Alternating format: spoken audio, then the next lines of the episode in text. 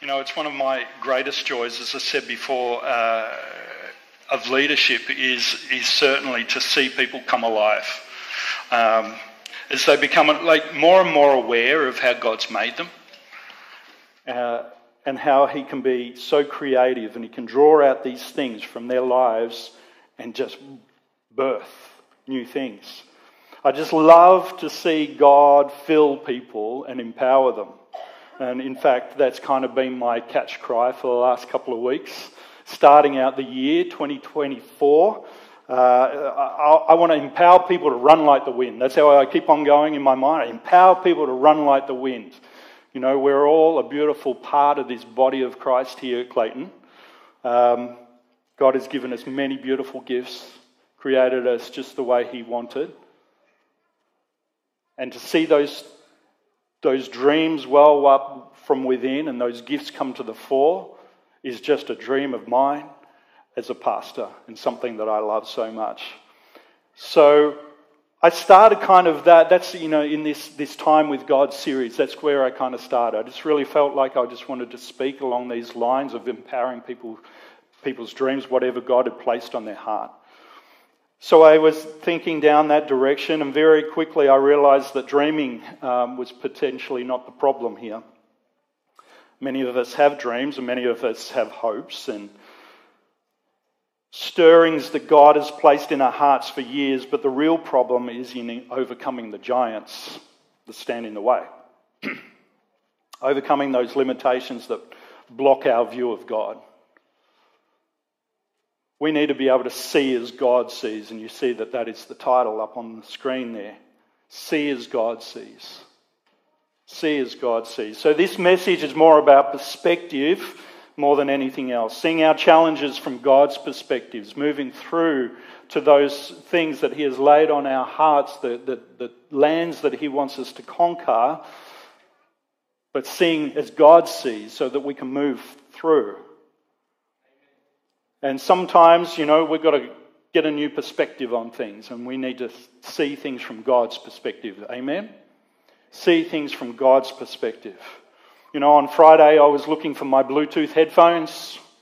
Uh, I could hear music playing in them, uh, you know, those kind of over ear headphones, but I couldn't find them anywhere.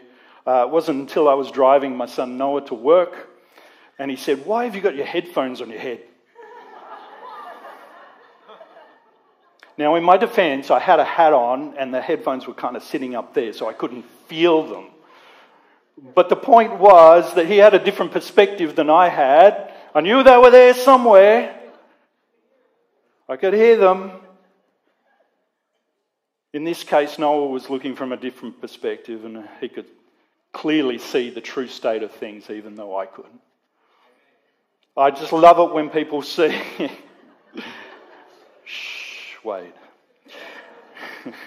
I love it when people see beyond impossibilities to see God's vision. You know, uh, as, as we've already said, we've sat with Stephen Jacob in the last weeks and we've heard more of his story and led him uh, to see what, what it might be if he applied for this role. Uh, Pastor Panin and I have sat with Christine, who's just started uh, last week as our new communications coordinator, and we heard some of the ways that God had to speak to her to get over some hurdles to say, I'm going to step forward into this. She had to see from God's perspective. I had an in depth phone call uh, a couple of weeks ago with a young adult from our church who, who quit his job before Christmas and shipped himself off to Hawaii uh, to join mission for six months at YWAM. Uh, sounds like a terrible thing, Hawaii, for missions. But all of this was almost unknown to us, us as leaders in the church. This guy was so impacted by uh, the Word of God in his life that he was just taking a step. And all of those things that seemed to be hurdles there, he saw as God saw. And he just pursued them. And he stepped forward, and now he's sitting there in Hawaii under the coconut tree learning about Jesus. Praise God. And I heard of a lady in our church that's been writing devotional thoughts down for years, not wanting or expecting anyone to see them. But a dear friend of hers saw the potential to minister to others and encouraged her to pr- produce a book, a booklet. and give it to others and her friends at Christmas. And she was multiplying that gift and blessing others. Sometimes there's hurdles that we've got to overcome and we've got to see as God sees. Amen? So that we can step forward into where He's taking us. I really want to encourage you with this message, and I really want to encourage you to see as God sees. See the world from His perspective and see the world uh, when you step out in obedience. So, to do this, we're going to focus on Caleb, specifically in Numbers chapter 13 and 14. And uh, I want to unpack how Caleb, he had a different perspective, how Caleb, he had a different response, and how Caleb had a different spirit. God noticed these things in Caleb and in his friend Joshua, and they were the only two in that generation allowed into the promised land. God saw how Caleb saw as he saw. Let me pray. Holy Spirit, we want you to speak now. Less of me, much, much less of me, much, much more of you. Holy Spirit, will we, in our posture, have our hands open wide, in our hearts, our hearts open wide to receive your word to hear how it may be speaking to us today. We trust that you want to speak in Jesus' name. Amen. So, let me set the scene in Numbers 13. Uh, the Israelites, they'd left Egypt for about two years before. All sorts of things had happened. They'd both been obedient and they'd been disobedient to God in this time. But they find themselves on the edge of the promised land. Uh, they could literally see that place flowing with milk and honey. And it was a land that God had promised them. This wasn't just wishful thinking, God had promised them this land. And so in Numbers 13, the Lord said to Moses, Send some men, one leader from every tribe to represent the whole of Israel uh, to explore the land of Canaan. So 12 men were chosen. Uh, two of those guys were Caleb and Joshua. Now, this whole discovery tour, it took uh, about 40 days to complete, and they walked 400 kilometres. Long way. Who's ready for a 400 kilometre walk tomorrow? Yeah? I think Simon, our, our, our uh, the, the guy that does the triathlons, yeah? I think he's ready for it. But it's a long way these, had, these guys had to go. So just keep in mind that also, that often in the Bible, a period of 40 days is associated with testing. Uh, you remember that the Israelites, they were in the desert for 40 years. Uh, Jesus was in the wilderness being tested for 40 days. So, so it's quite likely from the word go, uh, this scoping tour was more than gathering uh, just some photos and a few souvenirs. It was putting the representatives from the whole of Israel to the test to see who saw the land like God saw the land. Were they going to trust that promise that they received back in Exodus 3? Or were they going to trust their eyes? Who out of these 12 spies saw like God saw? So if we look at Numbers chapter 13 and starting from verse 17, it says, When Moses sent them to explore Canaan, he said, Go up through the Negev and on into the hill country. See what the land is like and whether the people who live there are strong or weak, few or many. What kind of land do they live in? Is it good? Is it bad? What kind of towns do they live in? Are they unwalled or are they fortified? How is the soil? Is it fertile or poor? Are there trees in it or not? Do your best to bring back some of the fruit of the land. It was the season of the first ripe grapes. So, just to summarize what happened, they set out and they went through the land, seeing the various people, uh, people groups, and they finally got to the valley of Eshcol, where they saw some of the bountiful, beautiful produce. Uh, so, they cut off a, a large single cluster of grapes, so big so big that two spies had to carry it back on a pole in between them. That's a big bunch of grapes. Massive bunch of grapes. Imagine the arguments between them. I don't want to. I don't want to do that. You know, you carry the grapes. So I carry the pomegranates. You carry the figs. I'm going to carry the grapes. And uh, you can imagine what was happening along the way. Whoever got chosen as the grape carrier were just, just like we do in the supermarket. We eat one grape by one grape. And uh, by the, t- the end of it, we get to a small little bunch of grapes. Oh, yeah, this is the big bunch of grapes.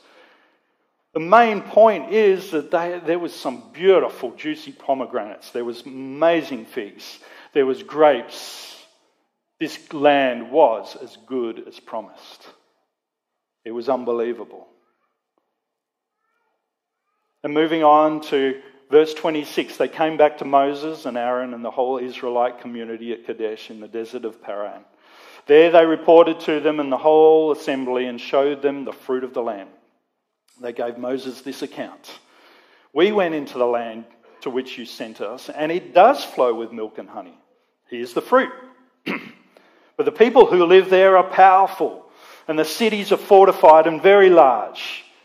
We even saw descendants of Anak there. The Amalekites live there, and the Negev, the Hittites, the Jebusites, and the Amorites live in the hill country, and the Canaanites live near the sea and along the Jordan. Then Caleb silenced the people before Moses, and he said, We should go up and take possession of the land, for we can certainly do it. Now, the other spies, they obviously pushed back and said, No way, we can't attack those people. They're absolute giants. They're said to be the Nephilim, uh, these, these, these fallen angels that are huge and strong, and we felt like grasshoppers before us, and that's how they saw us. They were going to squash us in a moment under their sandals. Now, how on earth, I ask you today, how on earth could 10 of those spies, when everyone saw the same thing, the same fertile land, the same beautiful red pomegranates, and grapes as big as oranges, but their conclusions were so different. One group resulted in panic, one group, which was only two of them, resulted in confidence and peace. And what made this difference?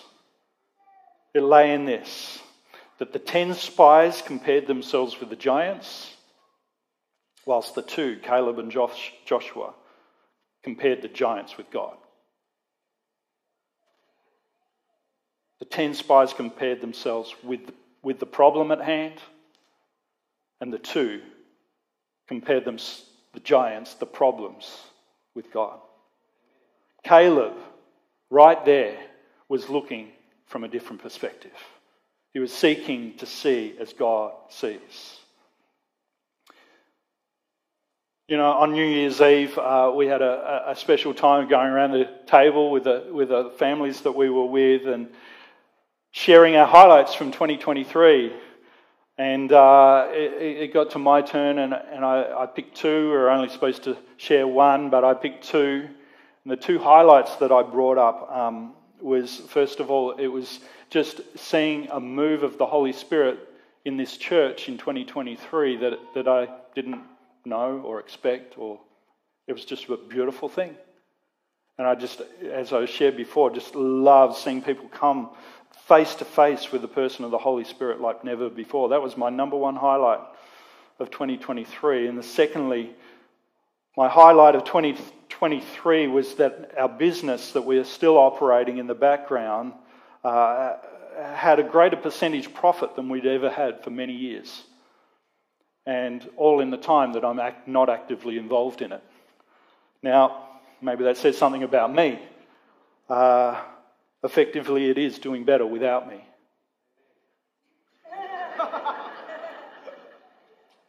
God bless you, Wade. Now, why is that significant? It's so significant to me because I had a few very well meaning people uh, assure me in the early days of coming into the, this pastoring gig here at the church that very few, if any, people can extract a founder from the business and it still survive. I was the founder of the business. And I'm being extracted from the business. And it's not just surviving, it's going like this. Now, that may be the stats that very few will survive. But for Sam and I, we needed to move towards uh, what God was calling us to. And He would enable it. And He has, and I believe He will continue to do so. And what's more, in the void that's been created by me being extracted from the business, it's launched other people into that void to be able to seek God and do what God has called them to do. God is always in the business of helping us to run like the wind, empowering us and setting us forward and sending us on. So it comes down to perspective. Do we compare ourselves with the giants in our lives? Or do we compare ourselves with the giants with God? You know, God was, was so much in this. God was so much in what he was doing in Numbers chapter 13. And in Exodus 3, he promised Israel, and he gave countless reminders through early books of the Bible that he would deliver them into a spacious land. God knew when the promise was made earlier that these big, strong t- tribes, they were already there. He knew. It's like it, didn't, it wasn't surprising to him. These big, strong tribes were there. But despite God's faithful promise, the bulk of the spies still continue to see from their perspective that the people who dwell in the land are strong. Despite God's faithful promise, they continue to see that the cities are fortified and very large.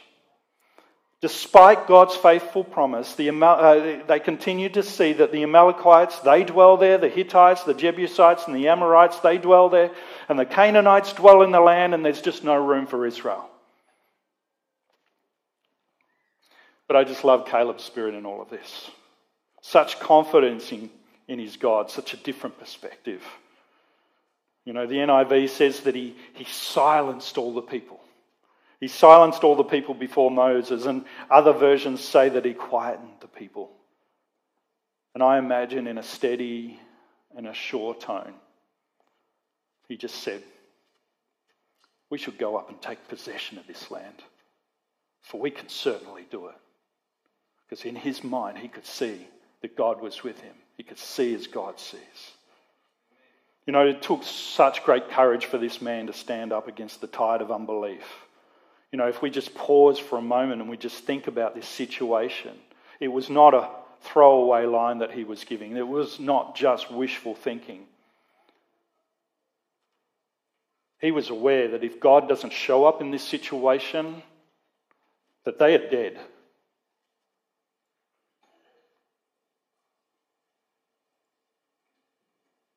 But Caleb's faith in the promises of God were as clear as sight, and he was so confident. Caleb had the spirit of Romans chapter 3 and verse 4, where Paul says, uh, Let God be true, but every man a liar. Let God be true, but every man a liar. Ultimately, faith is not rooted in circumstance or environment. Faith is rooted in a heart that trusts God's and His promises. Amen? You know, church, today we need to stand against the tide. Two men versus ten, that kind of thing. We need to be willing to take the hard road, knowing full well we might be heading directly into war and, in, and into the unlikely place that if God does not turn up, we are dead. Today, I feel very strongly that I need to challenge every young person here that you would stand against the tide of the crowd. Looking so different from the world and standing up for Jesus. Knowing that He is the truth and His promises are yes and amen. And that He honours those who set their heart on Him. And today, also, I really want to speak to those that are facing significant sickness and mental illness. The medical professionals may say the giants can't be overcome. would you compare your prognosis to God? Knowing that He is more than able to heal and sustain you through the battle, all the while giving glory back to Him. And today, church, we are not dead, as the world may suppose. Ten fearful men might make a lot of noise, but it just takes a few good men and women who know God is alive and that He is still moving and He is building His kingdom to change the world. Amen? We need to see as God sees. We need to see and have a different perspective. So, continuing on that night, all the members of the community they wailed and they wept. Uh, a great noise. They grumbled at their leaders, saying, If only we'd stayed in Egypt and died there of old age rather than being brought out into the desert. It's far better than the certain death that the Lord seems to be taking us towards. In fact, let's choose some new leaders. Let's choose some new leaders that will do what they want us to do. So they started talking about choosing, you know, replacing Moses and Aaron. And it kind of sounds like Australian politics, you know, if we don't like them, let's replace them and still not get anywhere. But these Israelites, they were weeping over the false belief that God was setting them up for defeat. To weep and grumble, boy, that annoys me. It's always based in control and in self reliance. And quite simply, it's annoying. I don't think I like grumbling. I used to get so annoyed at school camp when my peers would grumble about every meal that we were sitting down to eat, just because they could. Why couldn't they just be thankful? But I tell you, to weep and lament, now that's something different. To weep and lament on your knees before God, that's a different response. Because that is based in repentance and it's based in submission to God. And that's where our main man of God and his friend Joshua, son of Nun, they find themselves. They're on their knees, tearing their clothes, lamenting the state of the people. And again, in absolute and an absolute declaration of boldness they get up and they speak to the whole Israelite assembly in Numbers 14. they say, The land we passed through and explored is exceedingly good. Imagine standing up. You've had, a God, you've had a group, a whole of Israel standing there weeping, making an absolute racket for hours on end, all overnight, and then suddenly you, you stand up and you're going to give a different report. It took some guts. And this is what they said The land we passed through and explored is exceedingly good. If the Lord is pleased with us, he will lead us into this land, a land flowing with milk and honey, and will give it to us. Only do not rebel against the Lord, and do not be afraid of the people of the land, because we will devour them. And another version says uh, the people are like bread. And how many know that bread can't fight? Their protection is gone, but the Lord is with us. Do not be afraid of them. But the whole assembly talked about stoning them. Then the glory of the Lord appeared at the tent meeting to the Israelites. Now, these guys were the, they were students of history, Caleb and, and Joshua.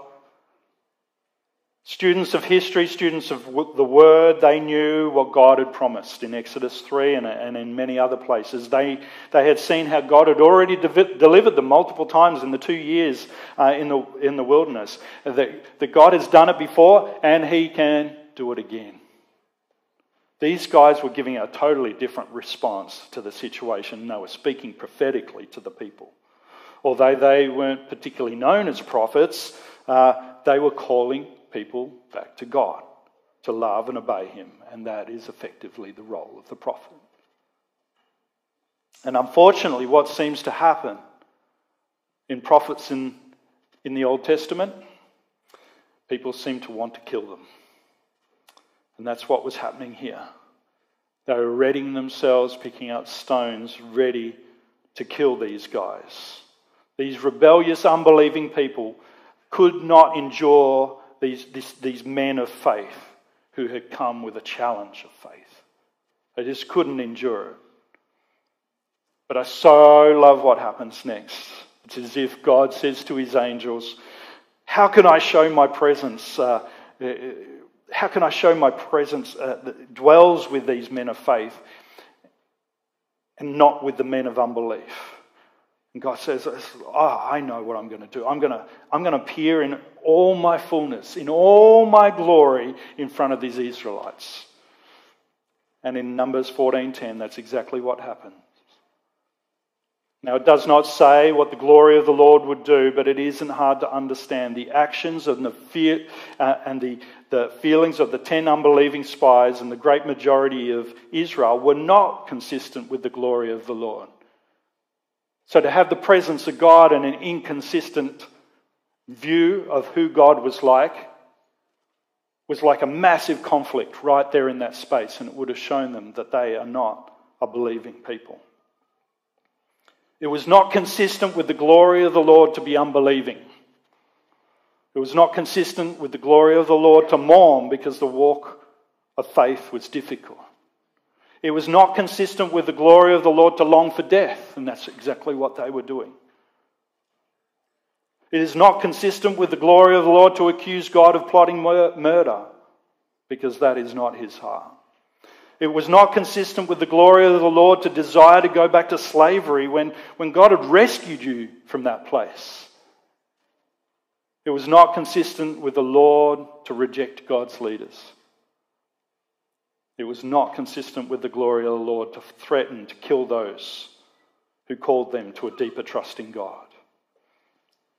The question I ask you today, as I ask myself this, is how many of these responses am I guilty of? How many are you guilty of? The when the walk of faith is difficult, rejecting perhaps God's leaders to desire to go back to the slavery that God rescued you from because it's far easier go with what you know.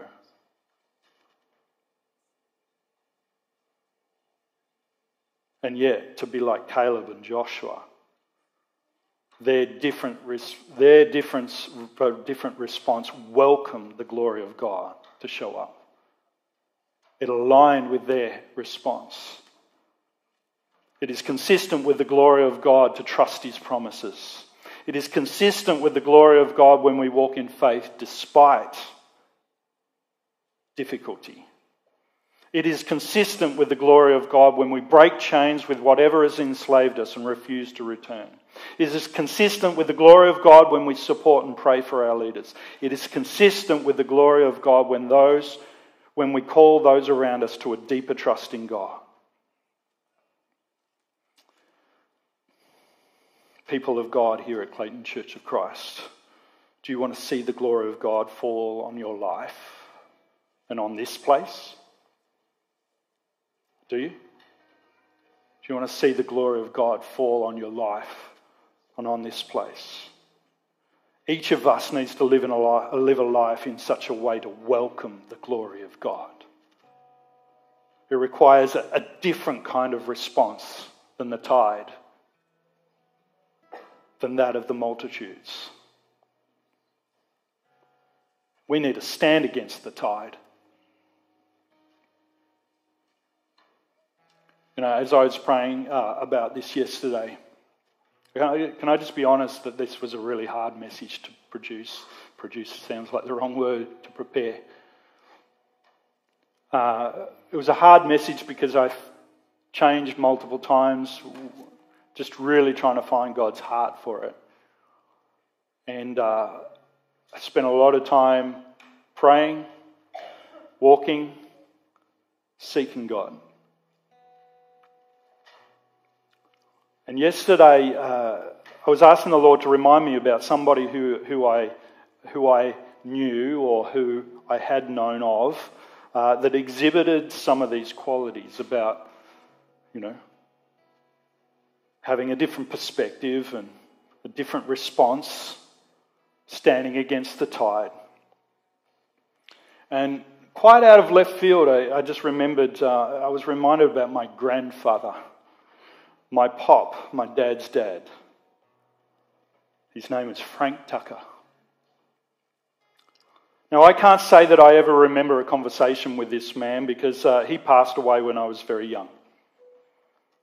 I have one personal memory of him, however, of me walking into the bathroom at my childhood home, and he was there with his teeth out, all gummy, brushing his teeth like this. Kind of freaky for a four or five year old. But another memory uh, I have of him is more so from uh, what people tell me. And they say, your, your grandfather Frank, he loved to pray and he would call out hallelujah in the middle of the service. Uh, perhaps he was our church's very first Pentecostal, I don't know. You see, he was one of the founders of the church. He was there at the first meeting, uh, um, among others, some 70 years ago, which this church was founded out of Springvale Church of Christ and with a group of families. They were trusting the Lord that He would make something out of their obedience. That's awesome. They didn't see the obstacles, they saw God.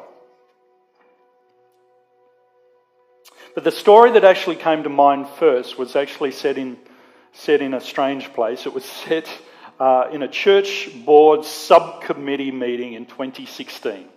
Sounds exciting. A subcommittee meeting of the church. Long after Frank Tucker had passed away, uh, where a period, uh, we were coming out of a period of unrest in the church and we were rewriting the church constitution. Again, it sounds exciting, doesn't it?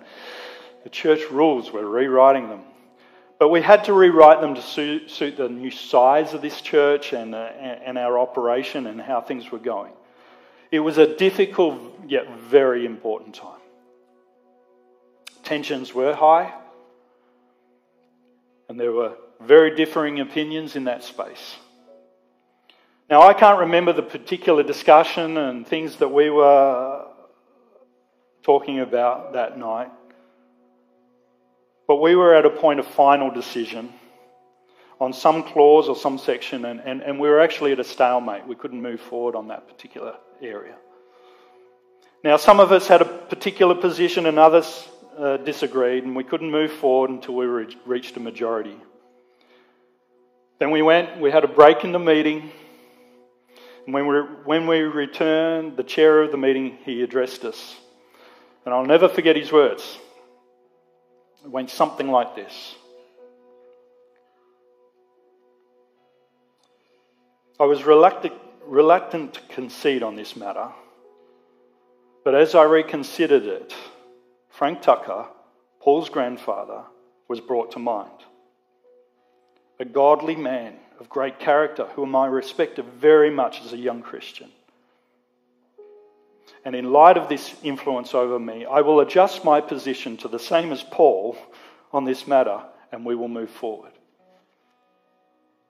I was dumbfounded, not because we were able to move forward, not because we'd won, because that was not the spirit of the meeting. And I certainly wasn't twisting anybody's arm, but because I was standing on the shoulder of giants of the faith who have built such a legacy that it would first influence me through my father and hopefully to my children. But further than that, the Frank Tuckers steadfast witness to God's faithfulness would still speak to others many years after he died.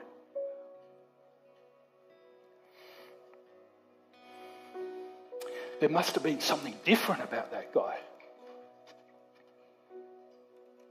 That guy I wish I had known. But I think I see him in my dad.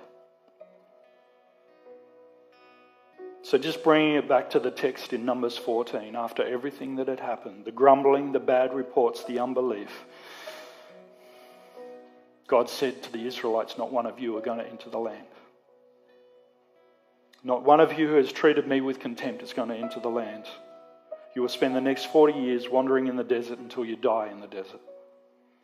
Every one of you, except those under 20.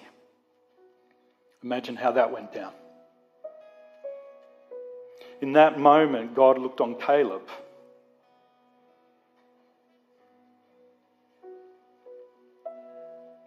He looked on Caleb, and God said this in verse 24 But because my servant Caleb has a different spirit, he has a different spirit, and he follows me wholeheartedly, I will bring him into the land he went into, and his descendants will inherit it.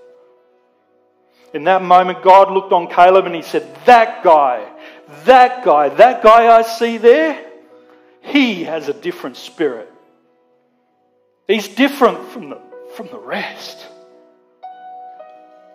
He knows and he remembers my promises. He trusts in me and he is willing to walk in boldness. I see that in Joshua too, and he will lead my people.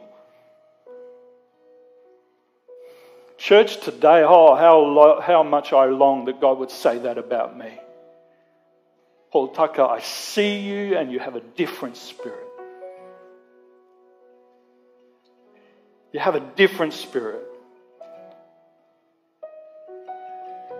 That he would view my heart with all my failings and he would say, There is something different in that guy that I can use. Something different about him that I can work through.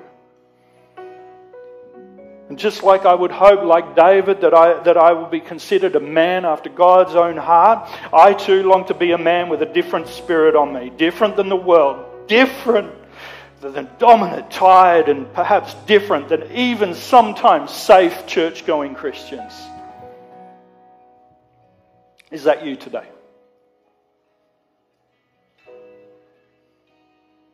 Would you stand with me today if you desire that God would say that over you? There is that man, there is that woman, there is that teenager, there, there is that child that I see has a different spirit, who follows me wholeheartedly, who seeks to see in faith as I see from a different perspective, who seeks to stand against the tide and respond differently according to the promises of God. Amen? These are the people that God seeks.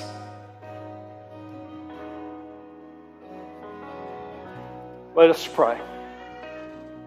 Would you hold out your hands to God right now? Lord, we want to be the kind of people like Caleb who has a different spirit, who you see is wholeheartedly running after you. When there might be giants ahead of us, we see you, the one that can slay the giants when there's troubles in our path in the way of the victory that you want to bring in this place for your glory, we will lift you higher because you are able over all these things, because you made promises and we believe in your word and we believe in your promise. Lord, I pray that you would look on us and you see that Clayton Church of Christ is a different church. They follow wholeheartedly after me today and tomorrow and forevermore that we are seen as different in your eyes. Lord, would you have your way over us today? Glorify your name in us, glorify your name in this church, glorify your name in our lives. Lord, we want to look different. We want to stand against the tide and honor you. Glory to your name. In Jesus' name.